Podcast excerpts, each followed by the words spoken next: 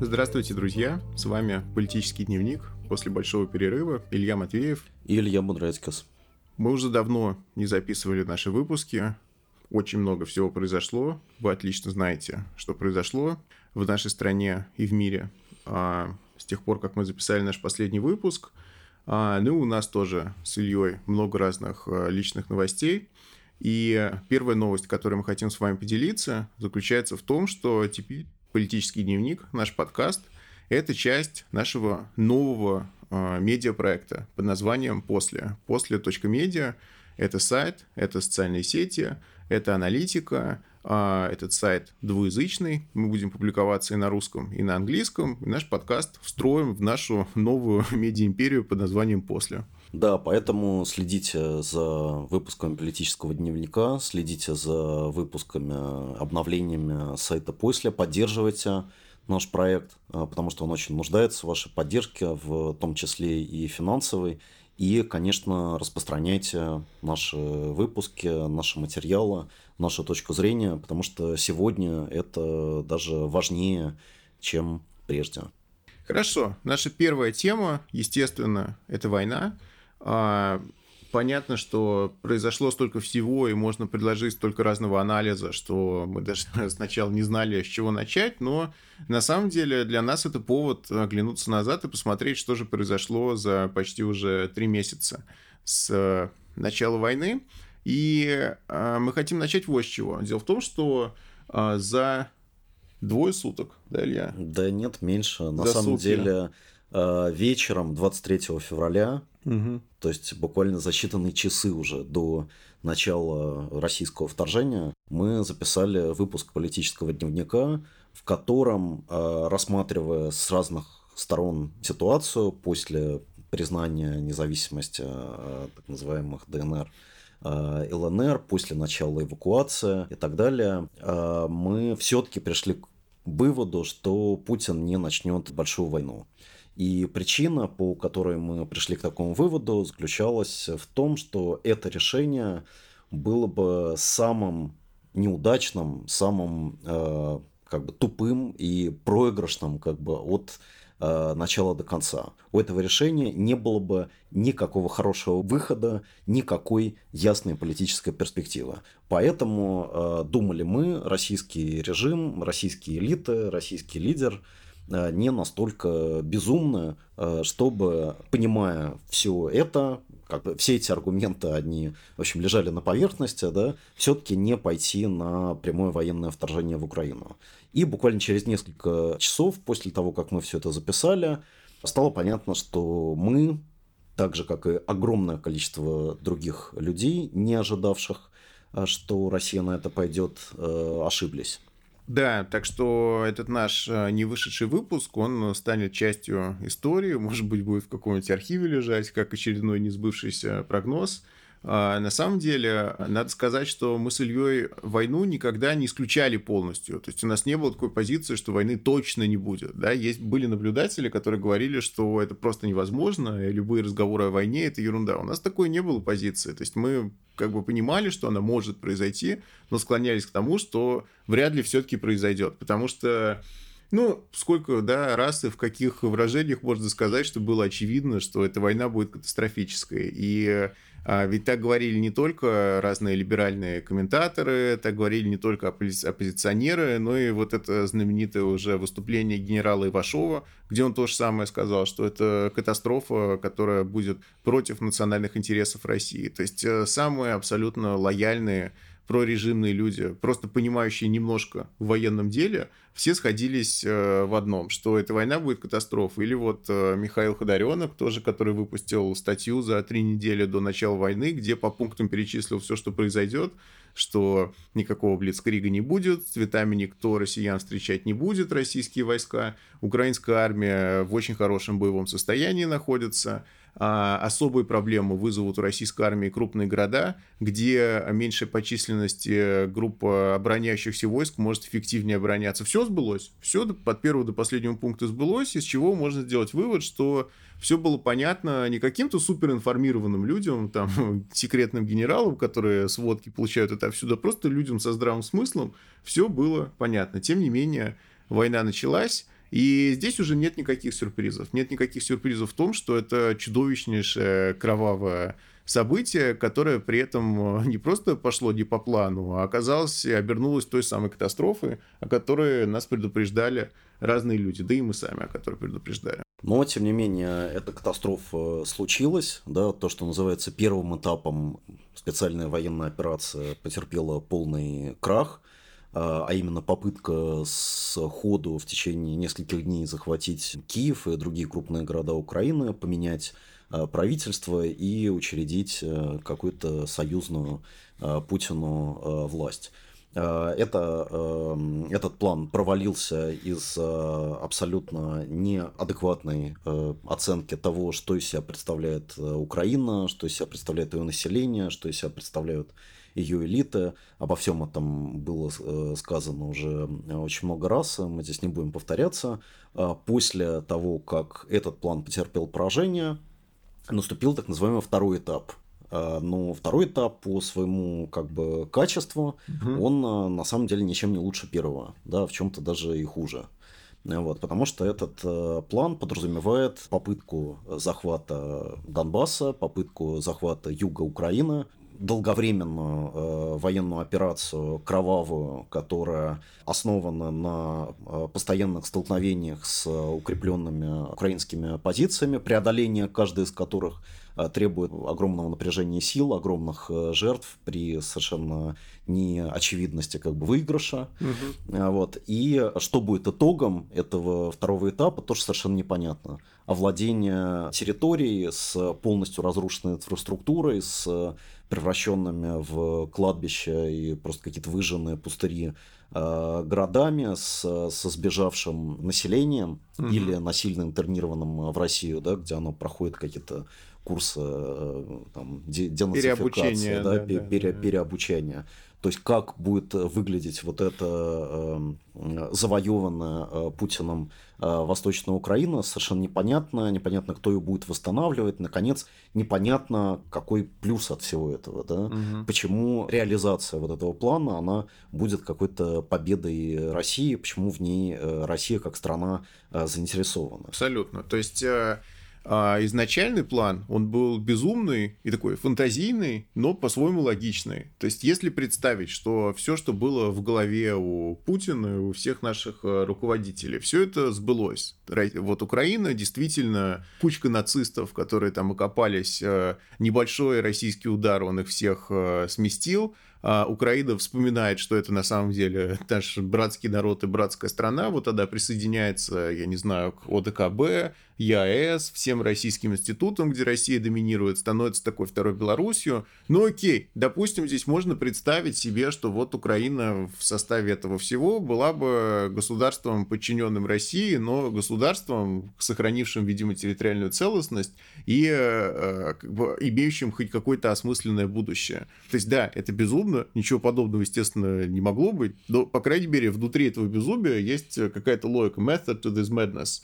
Но то, что сейчас происходит, а, нам заявляют наши военные руководители, что будет какой-то коридор до Приднестровья, а, построен, как они хотят это сделать. Что такое будет Украина, если сбудется второй вот этот обновленный план? Это будет какая-то просто располовиненная страна, лишенная там большого количества территории, лишенная доступа к морю, и что? То есть зачем Украине это просто однозначно катастрофа. Хорошо, что будет с Россией? Вот она приобретет этот доступ к морю вместе с гигантскими территориями, которые нужно будет возрождать, на которых живут люди, которые в России жить не хотят, потому что Россия только что против них развязала войну. Что это будут военные комендатуры, это будет военная оккупация. Что России даст, дадут эти территории? Да? Вот это вот а, как бы огрызок земли, что он даст? Ничего не даст. То есть, если в первом плане можно было себе представить такой фантазийный сценарий, что вот Украина наконец-то развернется лицом к России, пополнит наш вот этот экономический, политический, там, торговый блок,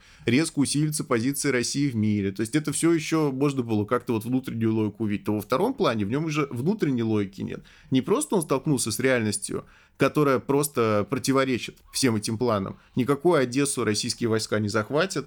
Если они вдруг захватят весь Донбасс, в чем никакой уверенности нет, то никаких больше наступательных операций в течение многих лет, а может и десятилетий российская армия просто не способна будет проводить.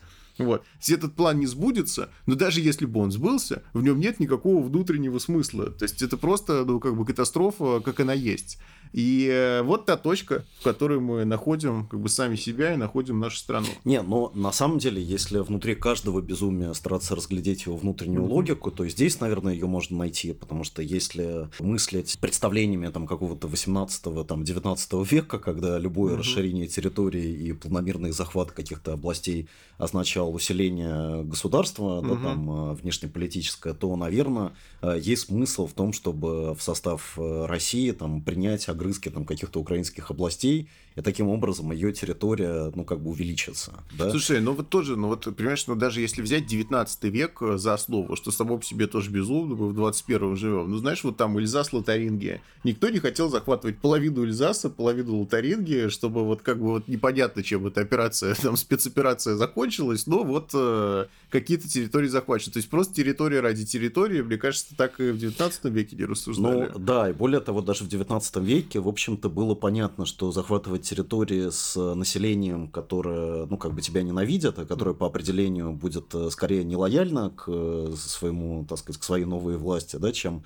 лояльно, в общем-то, себе дороже. Даже если вспомнить э, там разделы Польши, да, такие вот отвратительные, но, видимо, воодушевляющие там Путина, да, примеры вот такой вот реалистической внешней политики, в общем-то, можно вспомнить, что Россия как бы не очень хотела в них участвовать и больше рассчитывала влиять на Польшу как буферное государство в целом, mm-hmm. да, но Австрия и Пруссия вынудили ее пойти на этот э, раздел, который, в общем, впоследствии принес Российской империи очень много проблем, потому что она включила в себя территорию, которую она э, должна была постоянно удерживать силой, сопротивляясь, э, собственно, желанию жить независимо у э, абсолютного большинства населения как бы, на этой территории. Да? Mm-hmm. И как бы видно, что российские власти даже готовы столкнуться с подобным отношением вот в этом вот коридоре, который они там э, планируют захватить. Потому что, например, тот факт, что они уже заявили э, о том, что они хотели бы присоединить Херсонскую область, да, и часть Запорожская как бы напрямую, без проведения всякого референдума, угу. в общем, показывает, что они отдают себе отчет в том, что этот референдум будет организовать достаточно сложно. Даже вот. такой, какой они хотят Даже такой, какой они угу. хотят, даже референдум по сценарию там, Донецкой Народной Республики будет организовать там очень сложно, потому что количество пророссийски настроенного населения, которое готово еще э, активно участвовать да, вот в процессе присоединения, оно там совершенно незначительное. И то же самое мы видим, э, например, э, и в, в этих вот процессах насильственного интернирования населения захваченных частей там, Донецкой области в Россию, где они проходят, как вот тоже Илья упомянул, процесс как бы перевоспитания да, для того, чтобы после многочисленных там фильтраций, как бы унижений, э, проверок э, и допросов э, ФСБ, видимо, потом вернуться под власть там президента Пушилина или там губернатора Пушилина, да, да, уже как бы лояльными гражданами как бы Донецкой Народной Республики. То есть, в принципе, они понимают, что с точки зрения, ну, как бы политической, все это в принципе является провалом. Все это, в принципе, нереализуемо, все это, в принципе, невозможно будет изобразить как добровольное вхождение этих территорий в состав э, Российской Федерации, которая, ну, э, будет выглядеть более-менее как бы легитимным, да, то есть приемлемым с э, точки зрения населения, которое там проживает. Да, ну то есть просто прямая аннексия. Но мы говорили о 19 веке, но мы-то живем не в 19 веке, мы живем во время, когда сила государства определяется не территорией прежде всего, она определяется, я не знаю, экономикой, определяется капиталом и способностью к инновациям, квалифицированным населением, но не просто тем, э, какая, какой у государства размер. На самом деле, вот э, какие-то отдельные западные эксперты, вот они пытаются доскрести, может быть, все-таки это был хитрый план, а не просто провал и чудовищная ошибка со стороны российского руководства. Они, вот они начинают рассуждать, что какие-то есть месторождения, там где-то шельфовый газ присутствует в этих территориях, еще что-то. Но видно, что Просто любые эти пируэты, они всегда заканчиваются ничем, потому что любые природные ресурсы, которые есть на этих территориях, во-первых, надо еще добыть. Для этого нужно вложить в добычу огромное количество денег, которых у России нет, и технологий тоже нет, потому что они все заблокированы из-за санкций. Во-вторых, кто это будет покупать, даже если удастся это добыть. Если все рынки сбыта для России закрыты, и теперь за каждый рынок сбыта приходится бороться, и там, я не знаю, танкеры под чужими флагами нефтяные и все прочее. Обычный иранский сценарий. Вот. В принципе, это, это просто тупик. Россия находится в тупике, и она должна выйти из этого тупика. Вопрос просто никто не знает как, но первое, что Россия должна сделать, прекратить боевые действия. Вот простая мысль, которую мы хотим донести в этом нашем подкасте. Да, и чем раньше это произойдет, тем будет лучше. Естественно, в первую очередь для несчастного населения Украины, которое страдает от э, вот этой вот преступной агрессии со стороны России, а, но э, тем будет лучше и населению самой России, да, угу. потому что люди, э, так сказать, не будут гибнуть на войне, не будут э, приходить вот этим бесконечным потоком э, гробы с э, фронта, а, не будет увеличиваться, по крайней мере, количество санкций, да, которые налагаются на Россию, а возможно, какие-то из них будут сняты. То есть каждый день, каждая неделя продолжения этой войны усугубляет ситуацию, увеличивает ту цену, которую в том числе за все это должно будет платить э, население России. Не говоря, конечно, о населении Украины, которое является главной жертвой вообще в, во всей этой ситуации. Ну и, э, конечно, это требование э, прекращения войны довольно бессмысленное, без требований, без ожидания каких-то политических изменений в самой России. И здесь мы должны сказать, что само по себе поражение России в войне потому что победы никакой в этой войне не будет. Это уже понятно. В первой фазе войны мы проиграли, во второй фазе войны мы проигрываем. Все, победы не будет. Но поражение само по себе никакой процесс политических изменений автоматически не запустит. И здесь я хотел привести аналогию кризисов и того, как экономических кризисов, и того, как к ним относятся левые. Дело в том, что каждый раз, когда а, в отдельной стране в мире в целом происходит э, кризис капитализма, все время начинаются разговоры о том, что для левых это стратегическая возможность, потому что кризис откроет людям глаза на то, что нужно искать какие-то альтернативы. И каждый раз э, ну, более здравая часть э, там, левых авторов говорит о том, что ничего подобного не произойдет, кризис сам по себе автоматически ни к какому росту левой повестки приводить не будет. Так и здесь. Поражение России само по себе автоматически не приведет ни к каким политическим изменениям, раскрытию глаз населения, но какие-то возможности действительно для этого будут созданы, и здесь все будет зависеть не только от элит, которые поймут, э, ну, это и сейчас все понятно, но просто они будут поставлены перед фактом как бы, катастрофических последствий этого курса, но и, конечно, население, обычные люди, то есть любой протест в этой ситуации будет иметь значение. Да, потому что э, в тот момент, когда этот кризис придет к своей, так сказать, такой финальной э, фазе, то есть к фазе более-менее понятного для, понятной для всех ситуация э, поражения, причины этого поражения, они как будто бы высветятся ярким светом для огромного количества людей в стране. Mm-hmm. Да? То есть э, понимание того, что ну, как бы дальше, видимо, как-то жить нельзя, как мы жили до этого, mm-hmm. да, и что именно этот образ жизни, этот образ ну, как бы политической власти, да, этот режим в обществе, да, что все это в целом привело к той э, катастрофе, которую мы э, сегодня переживаем. И, конечно, это, это момент возможности. Возможности что-либо изменить, но возможности, которая требует активного участия. Угу. Активного участия не только и не столько каких-то элит, каких-то э, людей наверху, которые, кстати, и так все понимают, но мы видим, что их воля, она полностью парализована, да, и сделать они с этим ничего не могут.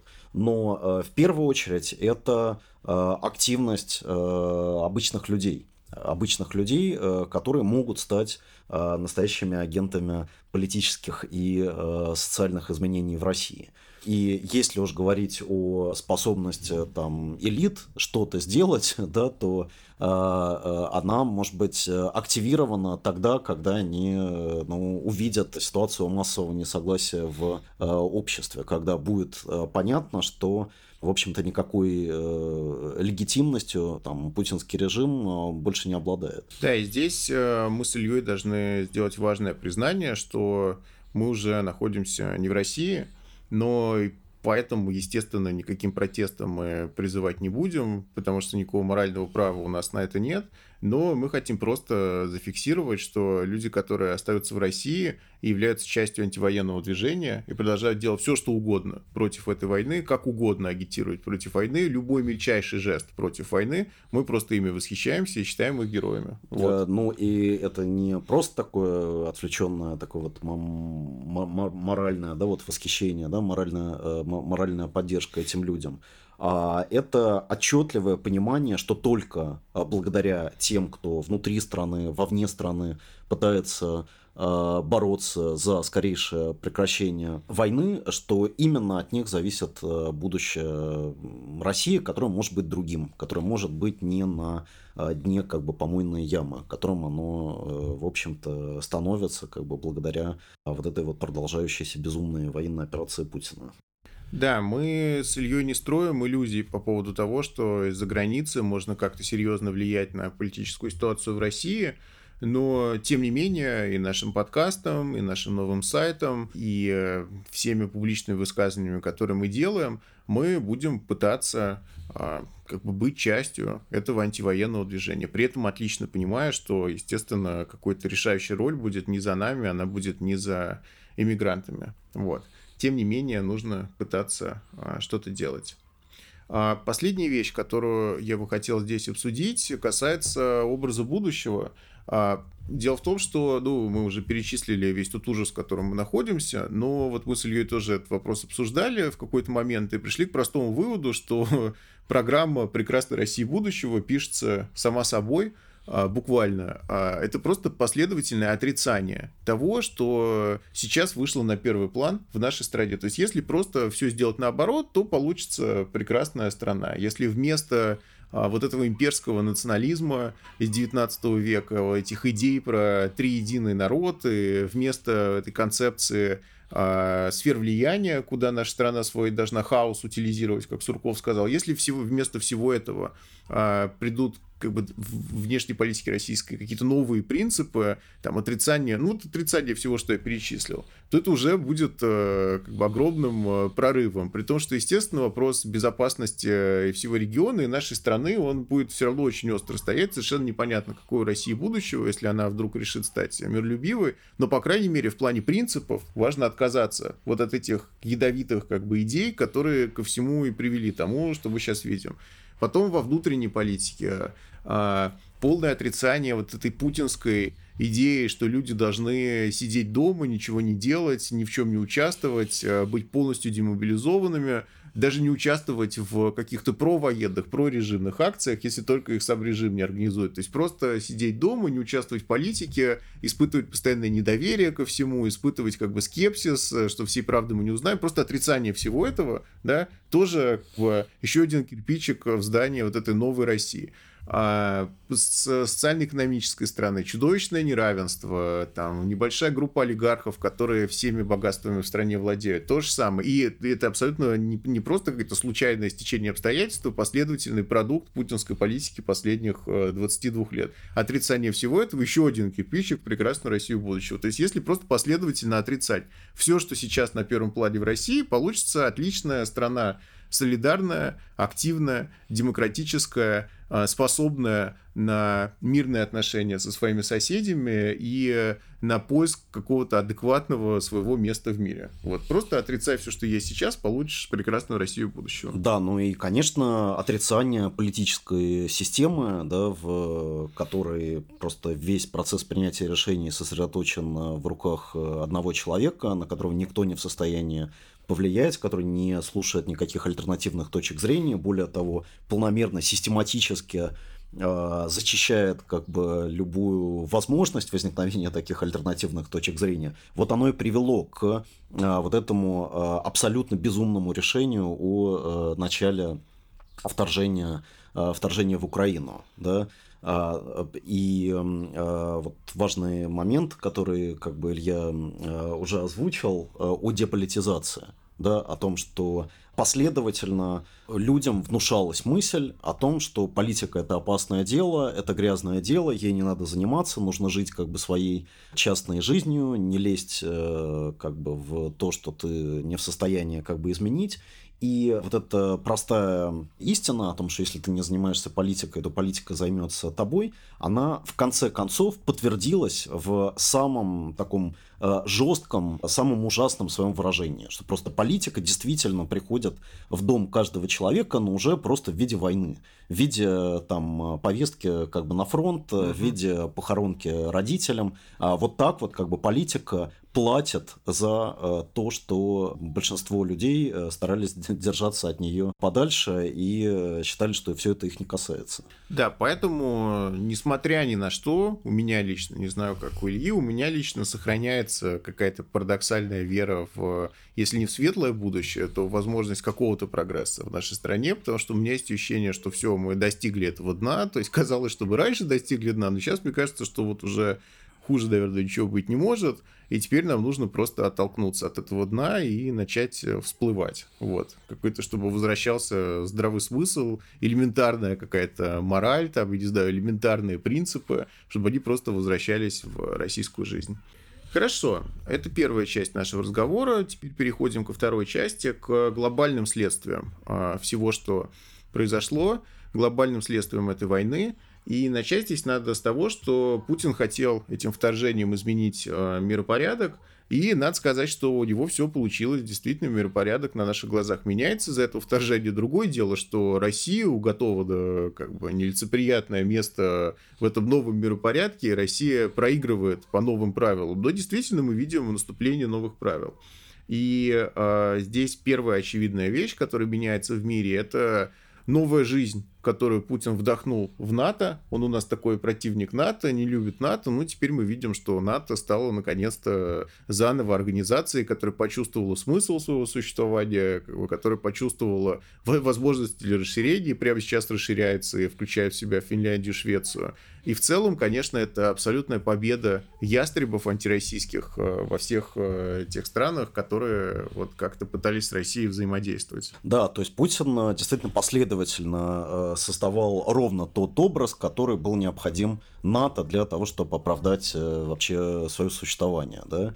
И э, сейчас мы, да, действительно переживаем, наверное, величайший просто триумф НАТО, ну, после окончания холодной войны за последние 30 лет. Вот эта организация искала э, смысл своего существования, и э, сейчас она его, наконец, обнаружила в Э, противостоянии России. При том, что Россия, ну, как бы это удобный партнер для противостояния, потому что это партнер как бы заведомо слабый. Это партнер, который как бы проигрывает, у которого просто все сыпется из рук. Вот э, мы видим, что на фоне роста НАТО, э, вступления в него новых членов, роста милитаризации тех стран, которые уже как бы были членами НАТО, происходит полная деградация УДКБ, да, вот организация, угу. как бы, которую Россия вокруг себя создавала и укрепляла последние последние годы. Недавний э, саммит от АГБ показал, что, в общем-то, практически все постсоветские страны, которые в него входят, за исключением Беларуси, они не готовы однозначно поддержать Россию вот ее в, в ее военной агрессии против Украины.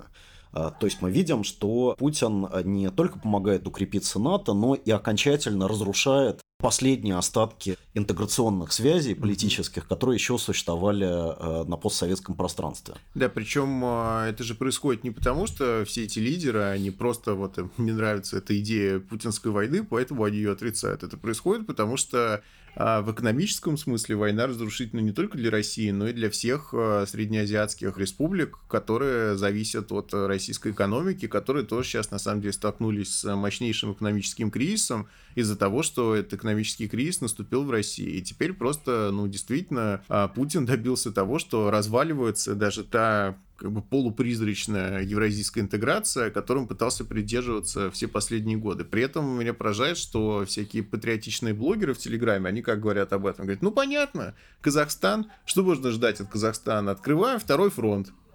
А еще такой вопрос, а, а где появится второй фронт? Вот где ждать? Видимо, все-таки Казахстан будет вторым фронтом, что вот там Такаев недостаточно любит значит, нашего президента, не хочет его как бы кровавую баню поддерживать, поэтому второй фронт, э, причем это казахи сами открыли, это второй фронт, вот он просто уже неизбежен. Да, а при этом парадокс здесь в том, что если наш региональный блок на глазах разваливается, то глобальный сценарий для мира заключается в том, что как раз весь мир и делится на такие вот региональные империалистические блоки, и российская агрессия произошла на фоне ухудшения отношений между э, США и Китаем, это ухудшение отношений имело структурную природу, то есть это не какие-то случайные конфликты по поводу вот вещ- каких-то конкретных там происшествий, да, это конфликт, который возникает из э, экономических отношений между Америкой и Китаем. Эти экономические отношения невозможно поддерживать в прежнем виде, потому что торговый профицит Китая слишком большой, торговый дефицит США тоже слишком большой, США хотят пересмотреть этот формат отношений, пересмотреть свои экономические связи с э, Китаем, и в рамках этого пересмотра они становятся все более враждебны по отношению к Китаю, начинают критиковать его там, права человека, которые там нарушаются, и все такое прочее. Вот. И на фоне этого Россия как бы ускоряет этот процесс э, вот, нового разделения мира, потому что она демонстрирует, э, какие экономические рычаги есть в руках у коллективного Запада, что можно превратить в оружие, в принципе, любую экономическую связь, любое экономическое отношение, поскольку в нем есть зависимость, пусть даже и взаимозависимость. Вот тот, кто меньше зависит, тот всегда может превратить в оружие эту зависимость и наказать, обрывая эту связь, того, кто больше зависит. Но это любимая вот путинская идея э, о том, что экономические санкции против России, они являются, по сути, тоже войной. Угу. Да, что как бы если вот э, Клаузевиц считал, что э, значит политика это там продолжение войны как бы другими средствами, вот, то Путин, э, собственно, развивает эту идею и говорит, что экономика это продолжение войны другими средствами. Угу. То есть, если какой-то классической такой либеральной как бы схеме экономика и война друг другу противопоставлялись, да, что развитие экономических связей, международная торговля, так называемая вежливость коммерция, она ведет к тому, что, а, в общем-то, основания для какого-то военного столкновения и недружественных отношений между а, странами, они постепенно вот исчезают и уступают место какому-то взаимовыгодному обмену. Да? Сейчас мы видим, что действительно вот эта путинская альтернативное как понимание экономики как продолжение войны, оно действительно становится новой, э, новой реальностью мира. Просто другое дело, что российская э, экономика это не лучшее средство для ведения как бы это, это, этой войны. И, в общем-то, мы видим, э, например, что Китай, да, которого вот тоже российские какие-то прокремлевские там патриоты записывали в свои там стратегические союзники, да, и планировали, что, может быть, сразу после завоевания Украины вот единым фронтом с Китаем как мы выступим там против Америки. Вот э, Китай, в общем, действительно увидел тот огромный экономический потенциал который может быть задействован э, Западом против тех э, значит, стран, которые подрывают э, как бы вот миропорядок, mm. да, с, с его точки зрения, и, в общем, э, стал, да, вот готовиться к этому новому сценарию, к этому новому развитию событий, э, в котором, как, в общем-то, свидетельствуют разные там высказывания всяких китайских экспертов около правительственных, России, ну, предполагается достаточно скромное место, такое зависимое от э, Китая угу. экономической и политической страны, как бы младшего партнера. Да? То есть Китай полностью отдает себе отчет, что Россия является проигравшей как бы страной, что она действительно будет серьезно ослаблена угу. в результате всех, э, э, всех этих событий. А, вот, и поэтому, конечно, речь не идет о том, что Китай присоединится к какой-то атаке России как бы на Абсолютно. западный мир.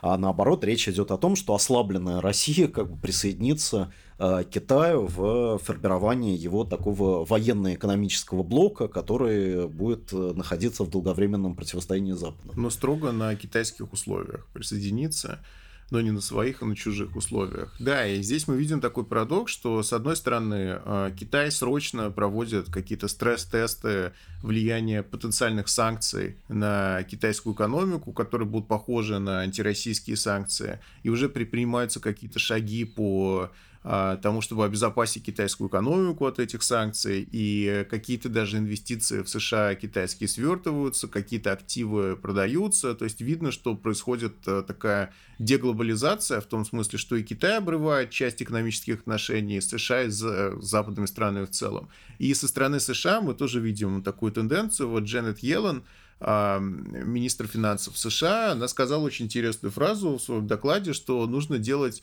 friend-shoring – а, цепочек поставок. То есть, если офшоринг – это перевод производства в какую-то другую страну, то friendshoring – это перевод производства в те страны, которые геополитически являются дружественными. То есть, теперь э, а, цепочки поставок будут не по принципу максимальной экономии, там, эксплуатации дешевой рабочей силы устроены, хотя это тоже сохранится, но еще и по принципу геополитических линий напряжения, да, то есть э, в них будут участвовать не все подряд страны мира в рамках единой глобализированной экономики, а действительно вот эти цепочки, они будут распределенными, но внутри экономических блоков региональных, то есть США будут избегать размещения производств в Китае, Китай будет избегать э, каких-то связей экономических США, особенно тех, которые а, никак нельзя заменить ничем, то есть э, какой-то вот зависимости непреодолимой. А, и таким образом мы действительно видим распад единой глобализированной экономики и возникновение нескольких империалистических блоков, э, другое дело, что, а, как Илья уже сказал, какое место России уготовано в этом будущем. Одно дело, если бы России вдруг удалось победить в этой украинской войне, Украина стала бы частью вот этого российского регионального блока, или даже, может быть, Россия чуть более по-умному действовала бы все предыдущие десятилетия, тогда не пришлось бы даже никакую войну начинать, просто Украина была бы дружественным государством, потому что Россия не представляла бы для него угрозу, да. Вот, одно дело это ситуация, другое дело ситуация, в которой будет э, взаимодействовать России ровно настолько, насколько это ему не вредит в глобальной картине. То есть, насколько он может э, что-то делать с Россией, избегать санкций, настолько он будет это делать. Насколько ему это невыгодно, настолько это будет прекращено. То есть, отношение будет абсолютно прагматичное. И в целом, э, какие-то выгоды для России здесь искать, на мой взгляд, э, совершенно бесполезно. И э, ну, угроза для российской экономики от э, этой санкционной блокады и возможность э, того, что Китай что-то там заменит, это отдельный вопрос. Мы, наверное, не будем сейчас его обсуждать, потому что он потребует отдельного подкаста. Но в целом, конечно, перспектива очень мрачная. Ну и, конечно, всеми учитывается крайне ну, такая вот нестабильность российского режима. Потому угу. что всем понятно, что это режим, который основан на полном разрушении э, политических институтов, которые могли бы его воспроизводить в будущем. Да? То есть никто не знает, э, что будет после Путина, когда Путин закончится, э, вообще какие там перспективы, может ли смениться, например, там, внешнеполитический курс страны, там, да, если вот Путина просто физически не станет. Вот, никто этого, конечно, не знает. Вот, и понятно, что и у Китая, и у любых других стран, которые ну, раздумывают, э, значит, по поводу какого-то партнерства с Россией, у них возникают вот такие вот, э, такие вот, в общем, вполне закономерные опасения. Да. Еще один блок последствий войны для мира касается энергетики, учитывая, что Россия это ключевой мировой поставщик нефти, газа, энергоресурсов. И здесь тоже, на самом деле, последствия негативные – с одной стороны, а, то, что Запад пытается сворачивать э, энергетические связи с Россией и а, сокращать настолько, насколько это возможно, импорт э, российских э, энергоресурсов и нефти, и газа. Вот потенциально это могло бы иметь какой-то положительный эффект на изменение климата, потому что это заставит Европу а, заниматься энергоэффективностью, меньше тратить энергии. Но в непосредственной перспективе мы видим другое. Мы видим, что становятся выгодными разные экзотические способы добычи газа, которые США практикуют. Там шельфовый газ, например. Это все очень плохо для окружающей среды, но теперь все будут этим заниматься, невзирая на любые экономические как бы соображения для того, чтобы компенсировать вот этот э, выпадающий российский экспорт э, газа. И э, мир не отворачивается от газа и нефти парадоксальным образом, а наоборот пытается найти новые источники газа и нефти. И это первый момент. Второй момент, если в долгосрочной перспективе, видимо, действительно освобождение от вот этой зависимости от российских энергоресурсов, Евросоюз заставят э, ускорить свой процесс зеленого перехода, заставят еще быстрее декарбонизироваться, и сократить свои выбросы. Проблема в том, что э, при высоких ценах на энергоресурсы развивающиеся страны, они наоборот пойдут по пути как бы, деградации своей вот энергосистемы, будут, там, не знаю, вместо природного газа уголь использовать. И здесь будет нарастающее неравенство, которые, вообще говоря, для изменения климата плохие новости, потому что это не важно, что в одном месте сократилось, как бы, да, выбросы, а в другом месте они увеличились. То есть то, что в Европе будет меньше выбросов, с точки зрения глобальной картины общего числа выбросов, это не очень что-то меняет. Вот. И в целом здесь мы видим э, такую картину, что война в Украине на самом деле развязала и выявила негативные тенденции, самые разные, да, вот в мировой политике, в мировой экономике, в зеленом переходе. То есть, с одной стороны, это победа ястребов, победа людей, которые за такую реалистическую политику, там, сдерживания, теперь, наконец-то, у нее тоже появился смысл. Победа тех, кто хотел увеличивать военные расходы, и теперь они будут чудовищно расти по всему миру, что само по себе очень плохая новость, потому что вопрос э, пушек и масла, он не, не снят, да, с повестки. Чем больше тратится денег на войну, тем меньше будет денег тратиться на то, что на самом деле людям нужно. Тем не менее, это будет происходить новая жизнь НАТО, империалистического блока, который нам с Ильей, естественно, не нравится, но теперь против НАТО очень трудно возражать, потому что НАТО всегда в ответ может сказать, мы оборонительный союз, будем обороняться от России. Видите, что Россия делает? Она атакует, а вот мы обороняемся. Это империалистические блоки, а значит вообще реальная опасность мировой войны. Потому что мы помним, что предыдущий такой период империализма, когда весь мир был поделен на империалистические державы, а как раз он-то и привел сначала к Первой, а потом ко Второй мировой войне. И э, под вопрос поставлен вот зеленый переход, декарбонизация, а значит, э, разные климатические как бы, катастрофы, которые да, в любом случае предстоят в ближайшие десятилетия, они только будут нарастать.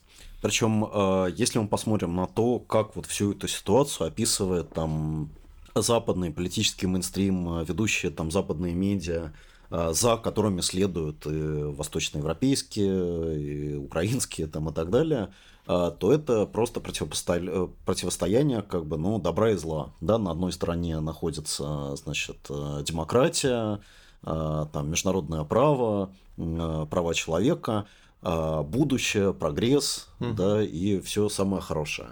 На другой стороне как бы находится, значит, авторитаризм, специфический как бы русский э, национализм, э, какие-то темные страницы русского имперского прошлого, которых кроме России ни у кого нет, угу. да, вот. И, в общем, э, эта э, картина мира, она что делает? Она экзотизирует Россию. Она показывает, что вот этот вот безумный э, поворот путинизма, он является какой-то исключительно как бы русской историей, да? угу. от которой все остальные страны как бы вот по умолчанию гарантированы.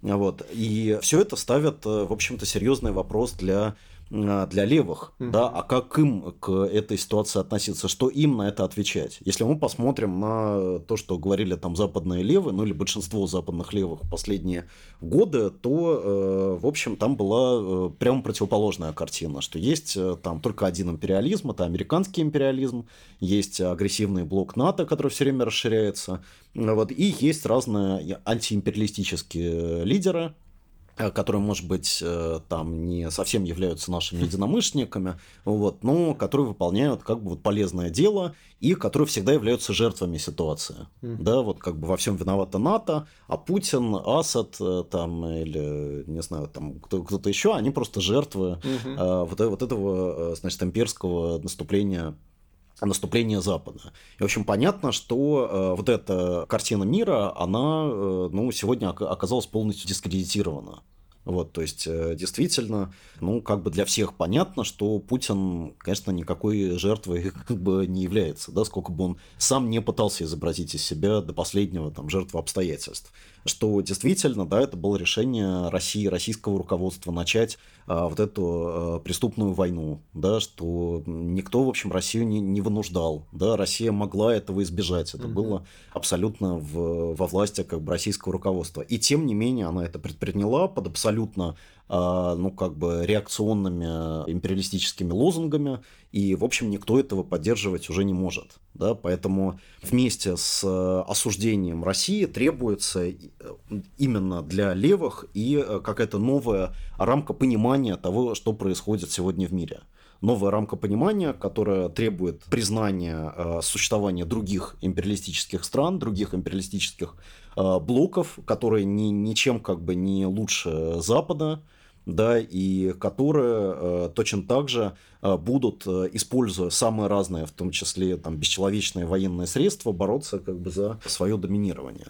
И вот Илья уже провел эту аналогию ситуации перед Первой мировой войной. Э, в принципе, она является чрезвычайно полезной для переоценки анализа самих международных левых сегодня. Uh-huh. Да, а, потому что левые перед началом Первой мировой войны они не рассматривали империализм исключительно как качество какой-то одной отдельной страны.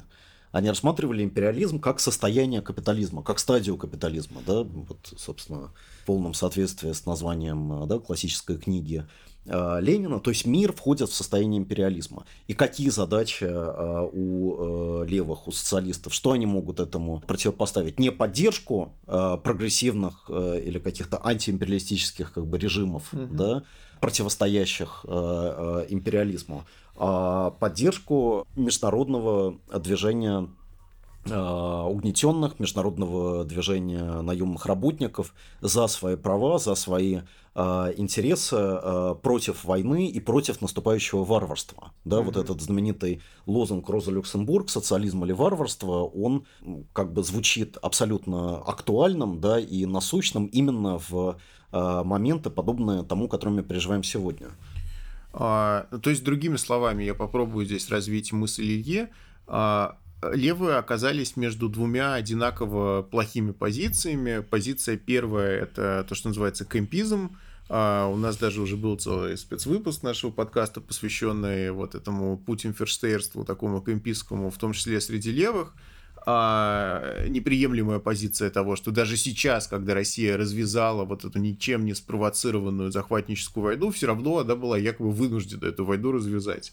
А вторая позиция такая леволиберальная, что есть э, демократия, авторитаризм, или, как, как ты сказал, да, силы света, силы зла, и, э, соответственно, нужно быть на стороне сил света и силами зла бороться. Но мы видим, что а, Э, империалистические конфликты на нынешнем этапе являются не просто продуктом столкновения демократии и авторитаризма, они являются продуктом э, мирового капитализма, его противоречий, а, который в том числе, на самом деле, превращает э, какие-то страны в авторитарные режимы. То есть капитализм совместим с авторитаризмом как таковой, и капитализм очень часто лучше себя чувствует в авторитарной оболочке, чем в демократической оболочке. Отсюда Китай, страна, главный вообще драйвер мирового капитализма, одновременно абсолютно абсолютно авторитарная страна. То есть, с одной стороны, левые должны обновить свой анализ, вместив в него а, как бы многочисленные эти империалистические блоки и поняв, что это значит с точки, с точки зрения вот развития мирового капитализма, с другой стороны, должна быть позитивная программа, которую ты только что назвал, что наша задача не а, с конкретной страной отождествляться, что является полным поражением вообще левых идеалов. Наша задача отождествляться с угнетенными, сопротивляющимися, а, борющимися с а, войной, эксплуатацией, всеми прочими видами угнетения, группами, людьми по всему миру. Да, да.